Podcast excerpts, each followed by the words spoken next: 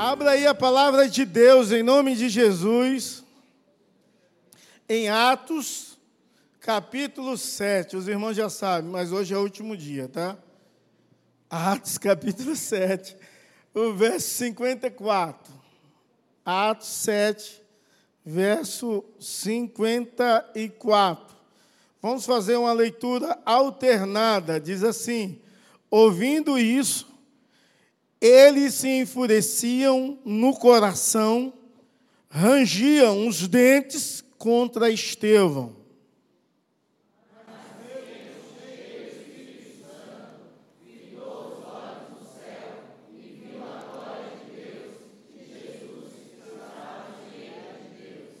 E disse: Vejo o céu aberto e o filho do homem em pé à direita de Deus.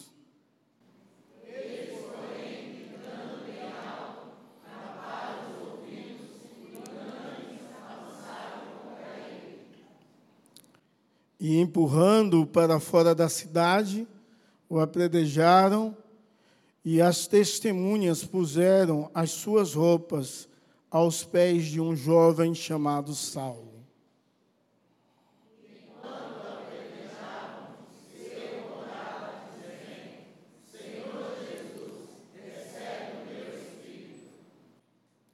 E pondo-se de joelhos, clamou em alta voz: Senhor, não lhes atribuas este pecado. Tendo disse, dito isso, adormeceu. Amém? Vamos orar ao Senhor? Eu vou pedir a Vilma para fazer essa oração. Pai amado, Pai querido, nós te damos graças, Senhor Deus, nesta noite. Pedimos, ó Deus, que o Senhor coloque, ó Deus, em nossos corações, ó Deus, tudo que for dito aqui, e que os nossos ouvidos, ó Deus, estejam bem atentos à tua palavra nesta noite. Que nosso coração esteja cativo, Senhor Deus, ao Senhor, a tudo que o Senhor tem para falar conosco. Abençoa também o teu servo, que ele seja usado pelo Senhor como sempre. Em nome de Jesus. Amém.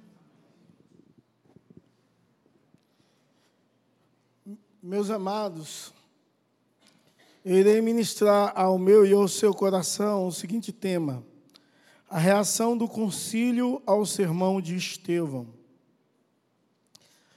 Meus amados irmãos, eu fico imaginando Estevão pregando, sem medo de morrer. E por outro lado, aquele concílio que deveria ser de homens de Deus, não, compreender, não compreenderam a palavra de Deus, não compreenderam o Antigo Testamento, não entenderam os rituais que o Antigo Testamento traziam. E uma das coisas que levou eles a terem dificuldades de compreender foi a tradição.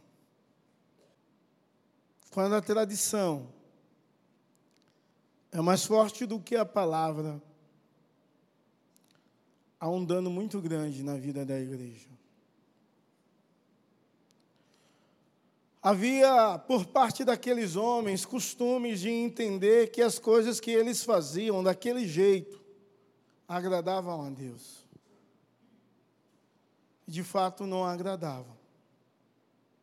Eles estavam vivendo um momento de transição e eles não conseguiam enxergar a ação de Deus, o que Deus estava fazendo, como Deus estava agindo, como Deus estava se manifestando por causa da tradição. É claro que se você veio aqui a semana passada, você sabe que, é, em primeiro lugar, em primeira mão, não foi a tradição, mas o fato de aquele povo não ser povo de Deus. E de forma bem clara, Estevão disse isso. Mas é difícil quando nós é, passamos por um momento onde aprendemos algumas coisas e experimentamos outras e confunde a mente em relação o que é certo e o que não é. É claro que Estevão pregou o seu sermão baseado nos princípios da palavra de Deus e da verdade de Deus, e ele fez uma exposição extraordinária no capítulo 7 sobre o Antigo Testamento levando a Cristo. Então nós sabemos que foi uma ação espiritual. Mas por trás disso havia também um costume pelo qual o povo não compreendia e não aceitava que deveria ser diferente. Isso é tão sério, porque quando você vê as, discuss as discussões de Paulo e Pedro, você vê que a, a questão na vida de Pedro é uma questão de tradição. Você vê o quanto é difícil Pedro, quando tem aquela visão de Deus. Ele vê um lençol, os animais impuros. O quanto é difícil para ele. Quando Deus diz, vai e come. E ele responde: Deus, eu não vou comer porque esses animais são impuros. E Deus diz assim que o que ele santificou é santo, não é impuro. É claro que tinha uma lição por trás de tudo isso, mas você vê a dificuldade de romper em relação à tradição. Eu tive um professor no seminário, e nesses dias eu tenho me lembrado muito do seminário, por conta de William e de Henrique, e aí eu me lembro muito do seminário. E eu tive um professor que dizia bem assim: se você não conhece bem o Evangelho, ao ponto de dar um alicerce bom a alguém, não tire o alicerce da tradição que ele carrega, porque pode enlouquecer, dar pane. Isso é muito sério. Ele era da área da psicologia e ele, junto com outro, diz que toda a história tem um chão, toda formação tem um chão. Ou seja, então o povo está alicerçado em cima de uma crença. Quando se tira, tem de colocar algo melhor, senão vai ruir. E muitas vezes as pessoas não têm o cuidado na hora de falar o evangelho pensando nessa, nesse prisma. Porque talvez você já ouviu dizer, alguém dizer assim: rapaz, você me falou determinada coisa e eu não consegui dormir pensando nisso.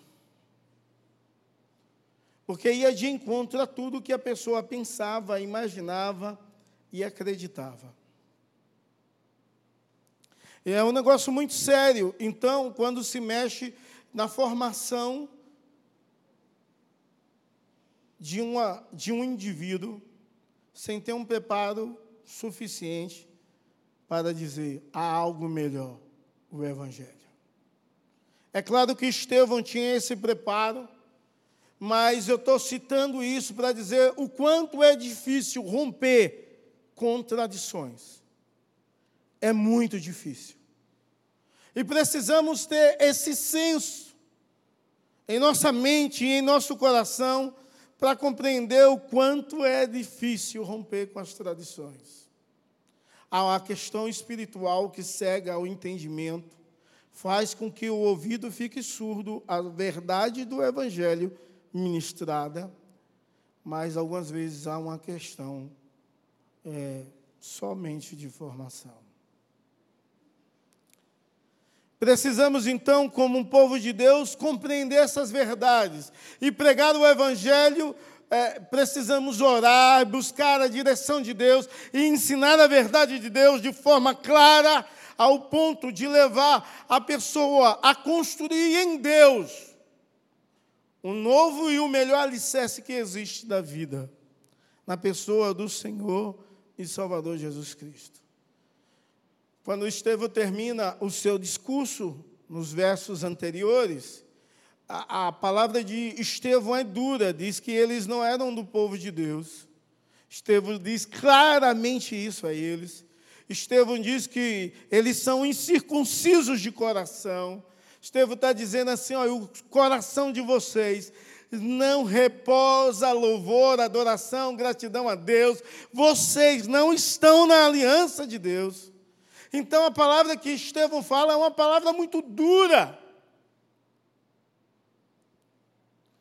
E diante desse sermão de Estevão, que tinha tudo para que mudasse o entendimento, porque havia a ação do Espírito Santo, Estevão ali cheio de poder de Deus, cheio de sabedoria, cheio de fé, tinha tudo para mudar e transformar o coração daquele povo pela ação miraculosa de Deus, mas é Deus que convence o homem do pecado, da justiça e do juízo. E algumas vezes nós esquecemos isso, que é Deus que convence.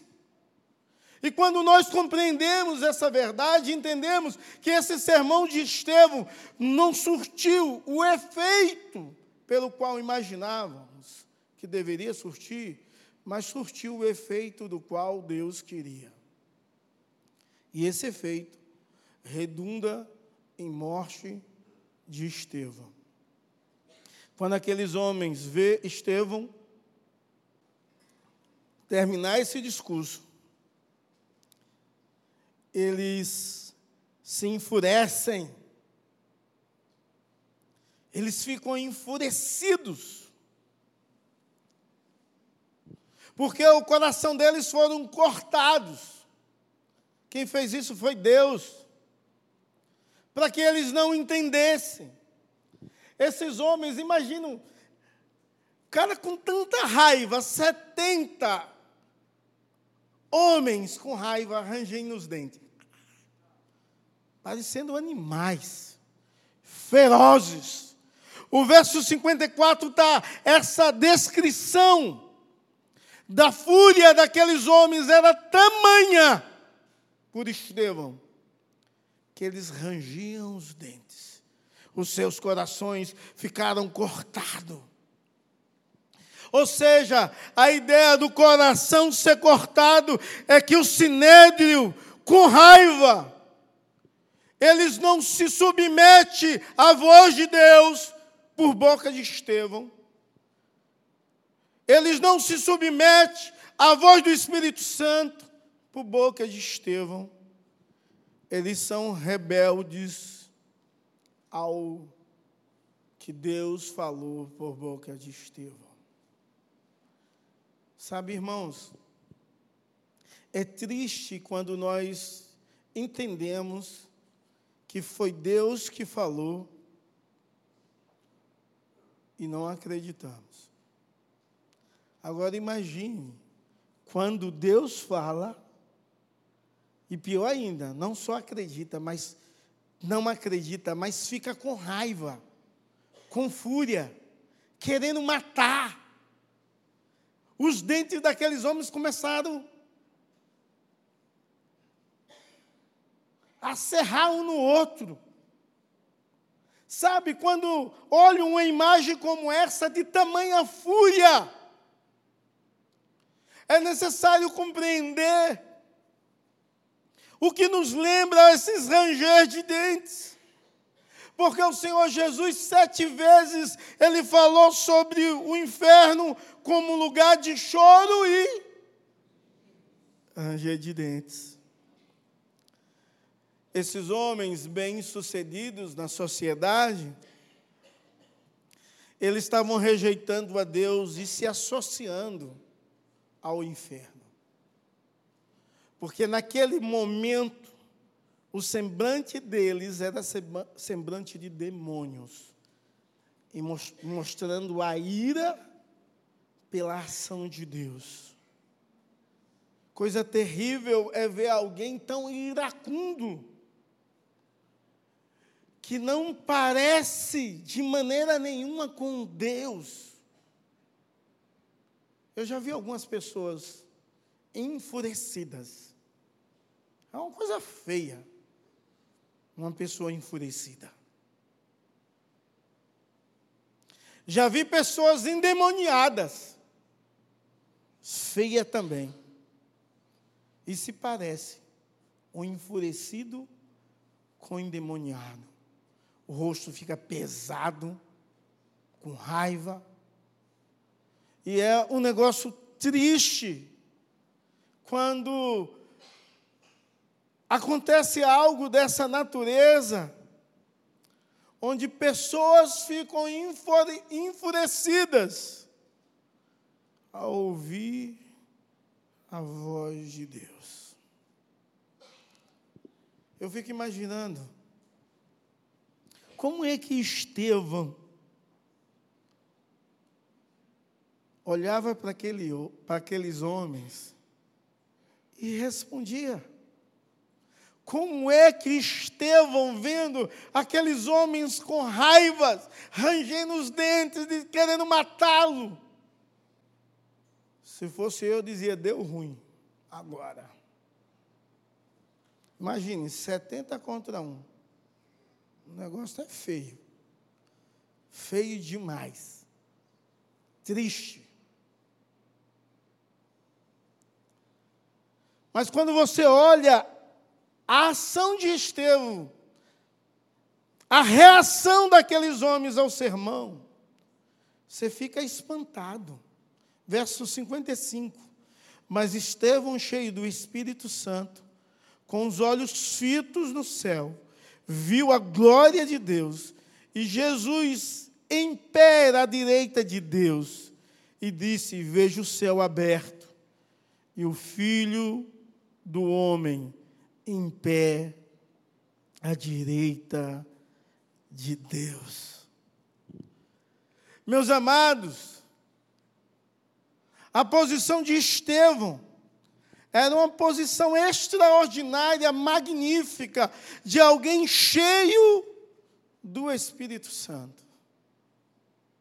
Alguém cheio do Espírito Santo. Ele não está nem aí para a situação. Porque, na verdade, quando estamos no centro da vontade de Deus e cheio de Deus, nós não olhamos as circunstâncias. Nós não olhamos as situações. Porque cremos no poder de Deus, cremos que Deus pode mudar todas as coisas. Estevão estava cheio do Espírito. O Espírito Santo é a fonte de coragem de Estevão, é a fonte de sabedoria e é a fonte do poder da sua pregação. Sem o Espírito Santo, na vida de Estevão, não teria coragem, não haveria coragem, não haveria possibilidade nenhuma Eu tinha um amigo, ele, tinha, não, tenho. Ele era muito. Muito engraçadinho. Eu tiro brincadeira, mas o cara era demais. E ele tirou uma, uma brincadeira com os caras. E a gente, novinho, adolescente, ainda não conhecia Jesus. E chegou um tanto. Aí estava eu, ele e um outro. O outro era parrudão. Quando o cara viu que vinha muita gente, o que, é que ele fez? Ó? Correu. Porque pensou, vamos apanhar. E é normal isso. E eu e o outro, assim, sangue nordestino, ficamos. Não fizemos nada com ninguém, os caras rodeou a gente. E nós dois ficamos lá, dialogando. Mas você acha que a, mesmo a coragem que tínhamos, naquele momento era um medo brabo. Estava no meu coração. Que diz assim, eu era adolescente ruim, eu pensava assim, brigar com um é fácil, agora, e com tantos? Como é que dá? É ruim demais um negócio desse. Sou eu e um camarada, o outro, o outro caça a confusão e, ó, e corre. Como é que pode? Estevão não teve medo aqui, irmãos. Sabe por quê? Porque Estevão estava cheio do Espírito Santo. O Espírito Santo deu coragem. Tudo que ele falou, o seu sermão cheio de teologia, o seu sermão muito bem ligado, era cheio da sabedoria de Deus, cheio do poder de Deus. O Espírito Santo era a fonte. Sabe, tem muitas pessoas, quando passa por um, por um momento de adversidade, fica desesperado, angustiado, sofrem demais, porque elas não conseguem olhar para o céu e o ver o Deus Todo-Poderoso agindo em meio a situações infortúnias na vida.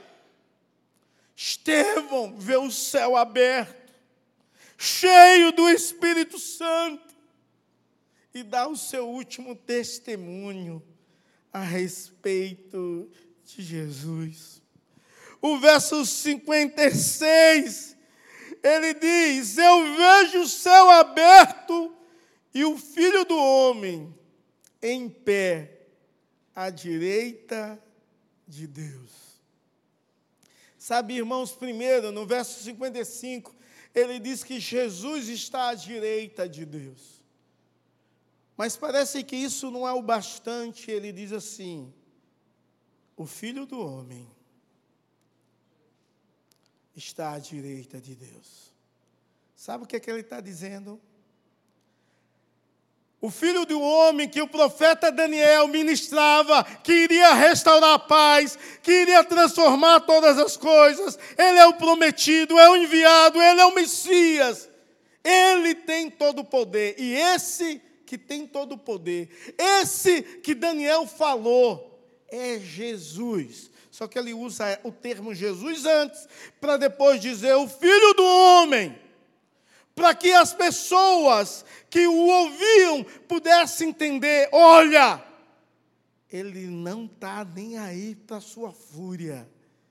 Ele está olhando para Deus e ele vê o Senhor Jesus com poder e autoridade.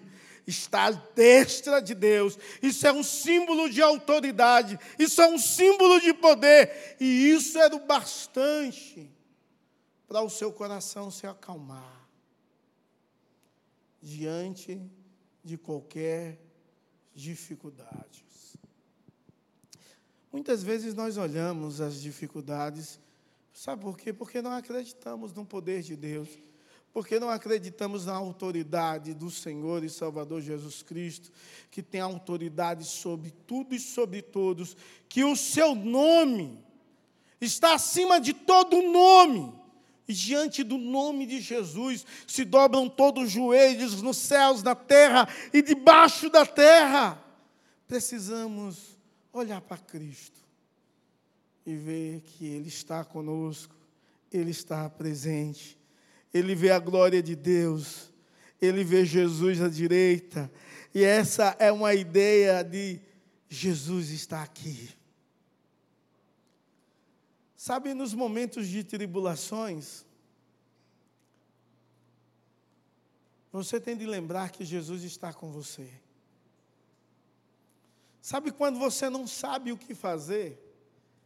Você precisa lembrar que Deus é poderoso para mudar tudo, para abrir porta, para fechar porta, para acalmar o valente, para fazer com que o inimigo bata em retirada é necessário que você possa entender que Jesus não só está à destra de Deus, mostrando a sua autoridade, mas ele está de pé, ou seja, em prontidão, como um advogado de defesa diante de um tribunal, que era o que Estevão estava vivendo, se levanta para defender o acusado. Jesus está dizendo a Estevão, naquela visão, que ele está de prontidão, que ele está pronto para agir. Isso é tão magnífico e extraordinário, porque não só nos faz lembrar que o nosso defensor é Deus, mas nos faz entender que Deus estava de pé para receber Estevão no céu. Sabe quando alguém recebe uma honraria diante de um público, geralmente as pessoas ficam em pé. E na nossa tradição bate palma.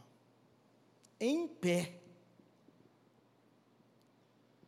Jesus, como se dissesse assim: Você cumpriu, meu filho, o chamado pelo qual eu te chamei. E eu estou te esperando de pé. Por que isso? Porque o próprio Espírito Santo estava agindo de uma forma tão extraordinária na vida de Estevão e ele foi sensível à voz de Deus e à direção de Deus. Que Deus está dizendo: Eu estou aqui para te defender, eu estou aqui porque eu tenho autoridade. Eu estou aqui porque você é meu filho e eu te recebo de pé, com honra. Quando eu vejo isso, eu fico imaginando e pensando o que Deus, o que Deus irá fazer naquele grande dia que nos chamar? Será se Deus, na pessoa de Jesus, vai estar em pé, olhando para mim, para você e dizendo assim: Vinde bendito do meu Pai? Ou será se ele, ele estará sentado em um trono, dizendo assim: O veredito é o inferno. Apartai-vos de mim, porque eu não vos conheço. Estevão, ele não olha a circunstância, ele vê a ação de Deus, ele vê o próprio Deus, ele vê do Senhor Jesus, a continuidade do seu sermão. Não podia parar sem apontar de forma bem clara que Jesus era o prometido, ele era o filho do homem. O filho do homem que Daniel pregava.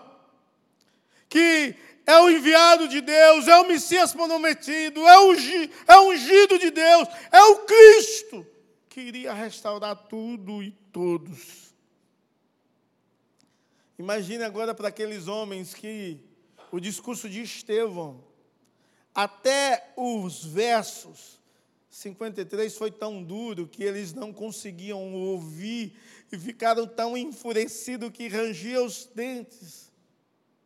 O que é que eles fazem agora? Diante de tamanha aplicação que Estevão faz diante deles. Verso 57 diz assim: Então eles gritaram tampando os seus ouvidos, lançaram-se junto contra ele e empurrando para fora da cidade, o apredejava. Estevão dizendo: Eu vejo o céu aberto e aqueles caras colocando a mão no ouvido e gritando para que não pudessem ouvir o que Estevão estava falando. A fúria foi tamanha que não foi dois que deram contra Estevão. Eles, de uma forma só, foram ao encontro e o empurraram e lançaram fora da cidade. Ou seja, Estevão está sendo executado excluído, afastado daquele pedaço do templo, porque na ideia deles, Estevão era blasfemavam tanto que ninguém poderia ouvir que ele estava falando em uma parte de um lugar santo. Então eles gritaram em alta voz. Eles choraram em agonia, tapando os ouvidos, porque não, não compreendiam e não queriam compreender a revelação de Deus. Eles expulsaram da cidade, não só do templo, mas da cidade, porque a ideia era matar Estevão. A morte de Estevão foi uma morte injusta. Porque o governo romano dava poder e autoridade ao sinédrio para julgar o povo, e o sinédrio poderia condenar à morte alguém, mas eles não poderiam executar a morte antes de se pronunciar ao Império Romano, Império Romano dissesse assim: pode matar. Eles infringiram a lei. Tamanha era a fúria, tamanho era o ódio, tamanha era a angústia, a tristeza, o choro, a raiva. Era tamanha que eles foram contra a lei. Não era comum. Era comum o sinédrio condenar. Mas tinha de relatar ao governador. E o governador dizia: não, pode executar. Eles fizeram algo contra a lei, movido pela raiva, pelo ímpeto, pelo ódio. Você já fez alguma coisa movido pelo ódio, pela raiva, pelo impulso? E foi certo o que você fez quando você agiu assim? Eu sei a resposta, com certeza não. Porque quem está enraivado, enfurecido, e é movido pelo sentimento, só faz coisa errada. Não faz nada certo. Porque é dirigido pelas obras da carne, não pelo Espírito Santo. E tem muita gente no meio do povo de Deus que toma posições dirigido pela ira, pela raiva, pelo ódio. Obras carnais.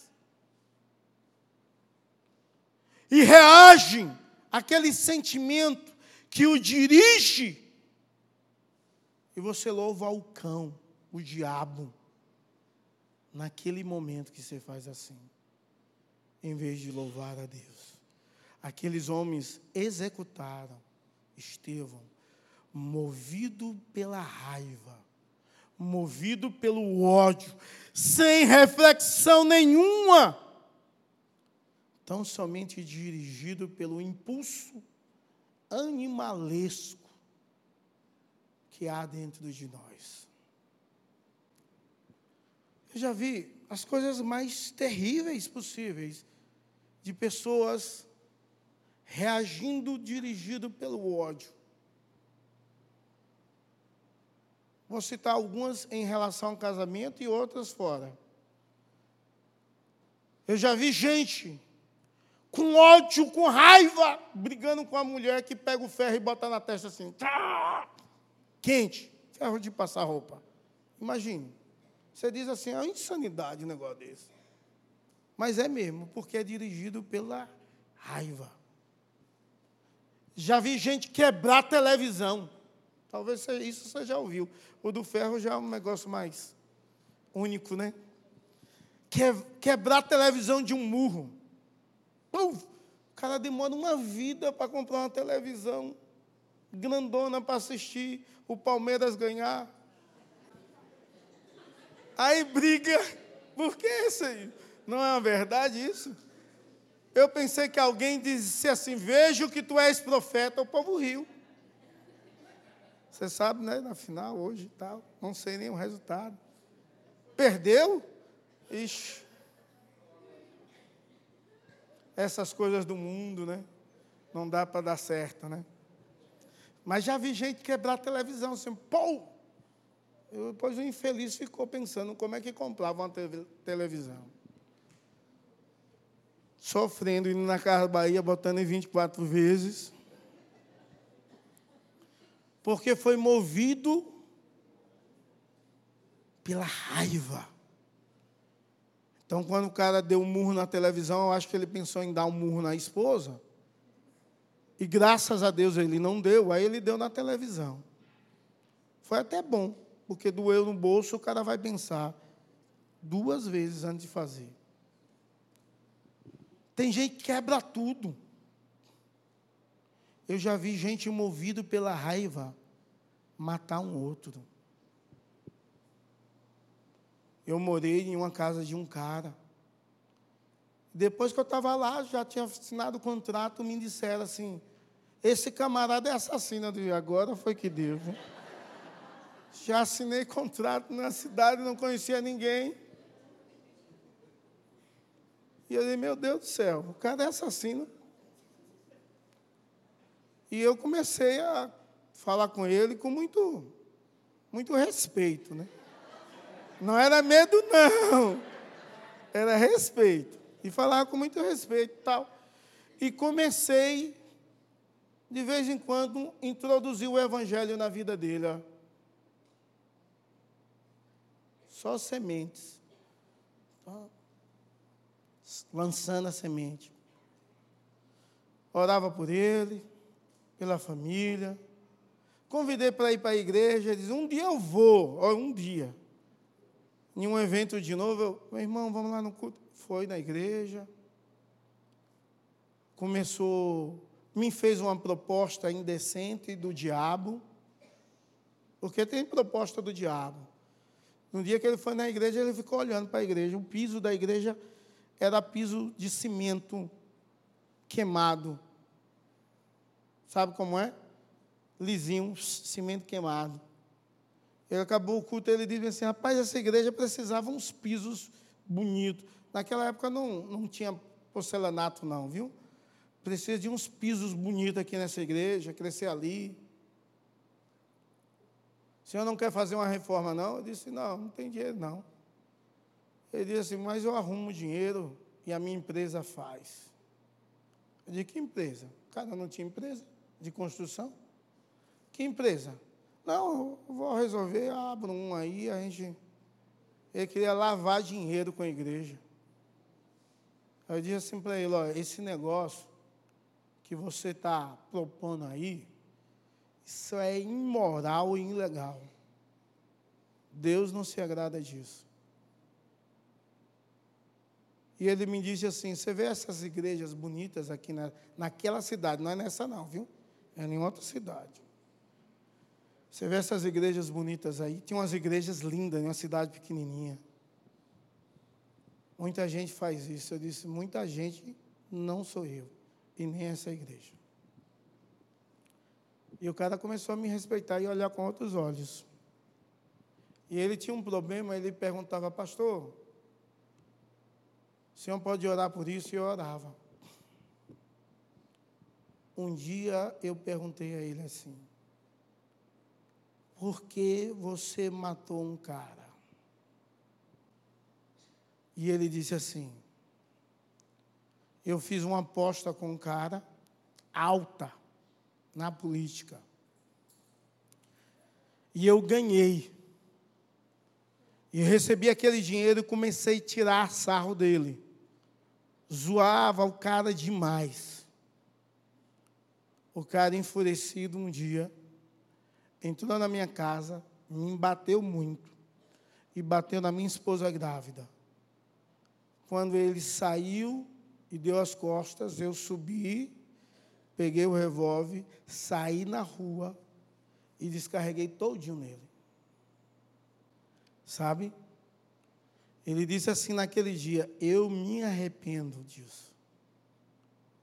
Porque eu agi num momento. Ali eu pensei, ter arma para um homem não é bom. Naquele momento, ouvindo aquela história, eu pensei isso. Ter arma para um homem não é bom. A não ser que o homem seja um policial. E eu não sou esquerdista, não, viu, irmãos? A não ser que ele seja um policial, tenha risco de vida, mora em uma, um sítio, em, um, em uma fazenda, para proteger a sua própria família. Mas se aquele homem não tivesse uma arma em casa, ele não matava o outro. Ele matou um, uma pessoa. E a Bíblia diz: com ferro fere, com ferro será ferido. Anos depois eu fiquei sabendo que mataram ele. Sabe, irmãos, quando você age com ímpeto e com raiva, você faz coisas terríveis. Há quem diga assim: o homem é o momento, o ser humano é o momento. Se você for controlado por Deus, não. Deus muda as circunstâncias.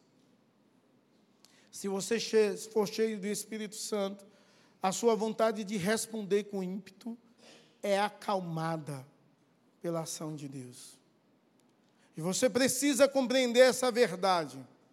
Você precisa entender a ação de Deus por trás de quem o busca. A ação do Espírito Santo faz com que você não olhe tão somente aqui e agora, ou a circunstância adversa da vida, faz com que você olhe a ação de Deus por trás de tudo. Quando Aqueles homens fazem isso com Estevão. Estevão poderia amaldiçoar aqueles homens. Como Eliseu fez. Eliseu, o povo chamou ele de careca. Ele amaldiçoou, veio as feras do campo e pum, devoraram. Não. Estevão aprendeu com Jesus.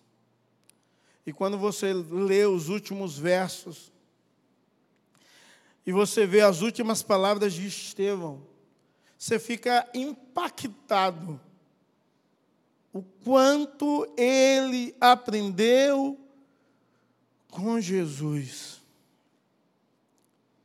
Imagine uma pessoa tomando pedrada na cabeça, nos braços, no tronco, ficar de joelhos, tomando pedrada, sangue rolando. Verso 59 diz: Enquanto o apedrejava, Estevão orava: Senhor Jesus, receba o meu espírito e pondo-se de joelho, clamou em alta voz: Senhor, não lhes atribuas esse pecado. A vida de Estevão termina ele em plena confiança em Deus. Se vivemos, para o Senhor vivemos. Se morremos, para o Senhor morramos. Seja que vivamos ou morramos, somos do Senhor. Ele confia em Deus, ele não reage, ele entende que Deus está no controle de tudo e todo o seu sermão foi declarado isso que Deus é Senhor e controla todas as coisas e ele confia em Deus, mesmo no momento de dissabor. A sua última súplica, ele ora por ele mesmo. Verso 59, ele diz: Senhor Jesus, recebe o meu espírito. A última oração dele, ele inicia pedindo por ele mesmo. Ele não pede assim, Senhor Jesus, extermina esses caras agora. Ele não pede isso. De maneira nenhuma. Ele não faz isso. Ele diz: Senhor Jesus, nas tuas mãos, entrega o meu espírito, receba o meu espírito, ou seja, receba a minha vida. Ele continua orando de joelhos e tomando pedradas, porque não para as pedradas.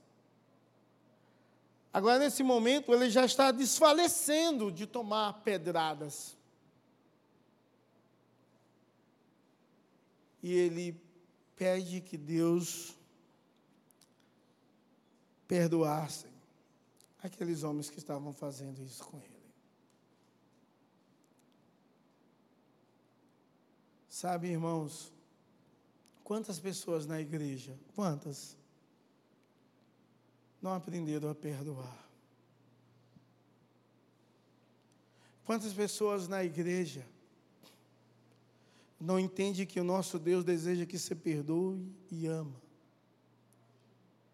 Carrega mágoas por muito tempo, rancor por muitos anos porque alguém fez algo com ela ou com ele. E tem justificativa real, legítima. Diz assim: olha, fulano tal fez isso comigo.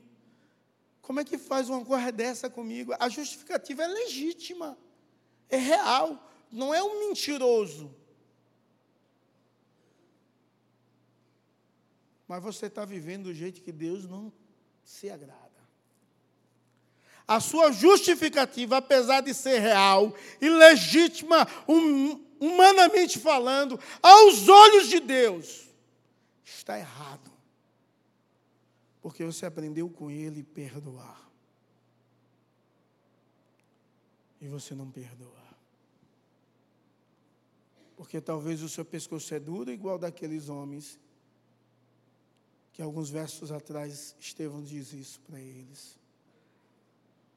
Porque talvez o seu coração endurecido e você não compreendeu, não compreendeu que da mesma medida que você é perdoado, você deve perdoar. O que você recebeu, você deve dar. Ou você não recebeu perdão e não tem perdão nenhum para oferecer ou você não atentou para o Evangelho de Cristo.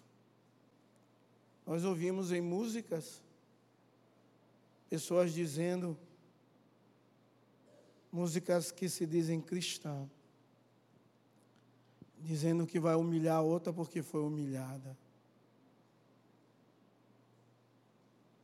Nós vemos nas igrejas pessoas tendo um, um, um temperamento cheio de ódio e de mágoa quando alguém o ofende. Sabe o que Jesus Cristo diz para você? Se o teu irmão pecar contra ti, vá até ele. Sabe o que o Senhor Jesus disse? Não é o seu irmão que pecou que tem de vir, não. Mas, Senhor, ele que me machucou. Eu não quero saber, eu quero que você vá até ele. Porque é o seu culto que eu não recebo. Porque o cara que machucou não está nem aí. Talvez até esqueceu. Diz aí ditado que quem bate, esquece. Quem apanha, fica lembrando. Mas vá lembrando, viu? Que você vai para o inferno com essas lembranças. Ruins. Aprenda a perdoar. Imagine esse homem tomando pedradas e pedindo a Deus que não imputasse esse pecado a esses homens. Deus ouviu a oração de Estevão. E Deus não imputou esse pecado a Paulo. De maneira nenhuma. Porque havia um plano de Deus muito grande para a igreja do Senhor Jesus Cristo e para aqueles homens que apedrejaram a Estevão, dizendo: seguidores de Cristo fazem o que Cristo fez. Jesus morreu na cruz, ele disse: Pai, perdoa-lhes, porque não sabem o que fazem. Talvez alguém fez algo por, contra você não sabia o que estava fazendo, o mal que estava causando, um dano que estava causando na sua vida, no seu coração. É momento de se libertar, em nome de Jesus, de tudo quanto o mundo prega e viver para a glória de Deus. E se libertar do que o mundo prega é se libertar da mágoa, do ódio, do rancor, do espírito de vingança. Do sentimento de culpa para quem ofende e se render-se ao senhorio do Mestre. E dizer assim: meu Deus, eu estou aqui ouvindo essa pregação e eu preciso mudar e se entregar, se render a Jesus, dizendo: faz em mim, me transforma, me ajuda a amar, a perdoar, a suportar, me ajuda a te adorar, em vez de reclamar me ajuda a te servir como instrumento nas tuas mãos, como foi homens e mulheres que viveram nesse período da história da igreja, que possa fazer de novo, que o Senhor possa repetir de novo em nós a unção do Espírito, a presença do Espírito, trazendo sabedoria, coragem e poder de Deus para anunciar as boas novas, as boas notícias, que você, em nome de Jesus, possa se render ao Senhor Jesus que está aqui nesse lugar, de pé, olhando para você, que carrega um sentimento de culpa e que o diabo sempre te acusa, dizendo assim: Eu sou o teu advogado e nenhuma condenação há mais para a sua vida. Ele está aqui de pé, diante da circunstância adversa, dizendo: Eu tenho toda a autoridade, eu tenho todo o controle. Creia tão somente, aprenda com a circunstância, creia no poder de Deus. E se Deus quiser, Ele pode fazer toda a tempestade se acalmar. Porém, se Ele não quiser, você vai passar pela tempestade e aprender que Deus é um Deus que age acalmando a tempestade, mas Deus é um Deus que age no meio da tempestade, te sustentando para você não afundar, mas te ensinando em minhas provações. Você precisa compreender isso. Deus Todo-Poderoso, um dia dizendo: Eu estou de pé, no dia da sua partida, para te receber porque você é filho bendito meu. E talvez você não tenha vivido como tal. Você precisa, diante de Deus, se render a esse Deus que tem toda a autoridade nos céus, na terra e debaixo da terra, e está aqui, nesse lugar. Vamos orar? Senhor Deus, Todo-Poderoso, Oh Deus, quantas vezes nós agimos com a carnalidade, quantas vezes nós fazemos coisas que nunca deveríamos fazer, quantas vezes respondendo no íntimo, no ímpeto, na violência, quantas vezes respondemos contrário à tua verdade. Ajuda-nos a olhar para a cruz Ajuda-nos a olharmos para o teu sacrifício. Ajuda-nos a olharmos para o teu exemplo e sermos os teus, sermos exemplo, oh Deus, nessa sociedade, fazendo o que o Senhor deseja, vivendo para a tua glória, para o louvor, glorificação e exaltação do teu nome. Senhor, em nome de Jesus. Oh Deus, a tua palavra diz que o Senhor repreende a quem ama, assim como o pai o filho a quem quer bem. Oh Deus, que essa palavra possa gerar vida. Oh Deus, transformação, arrependimento, mudanças genuínas, em nome de Jesus e para a glória do Senhor. Amém.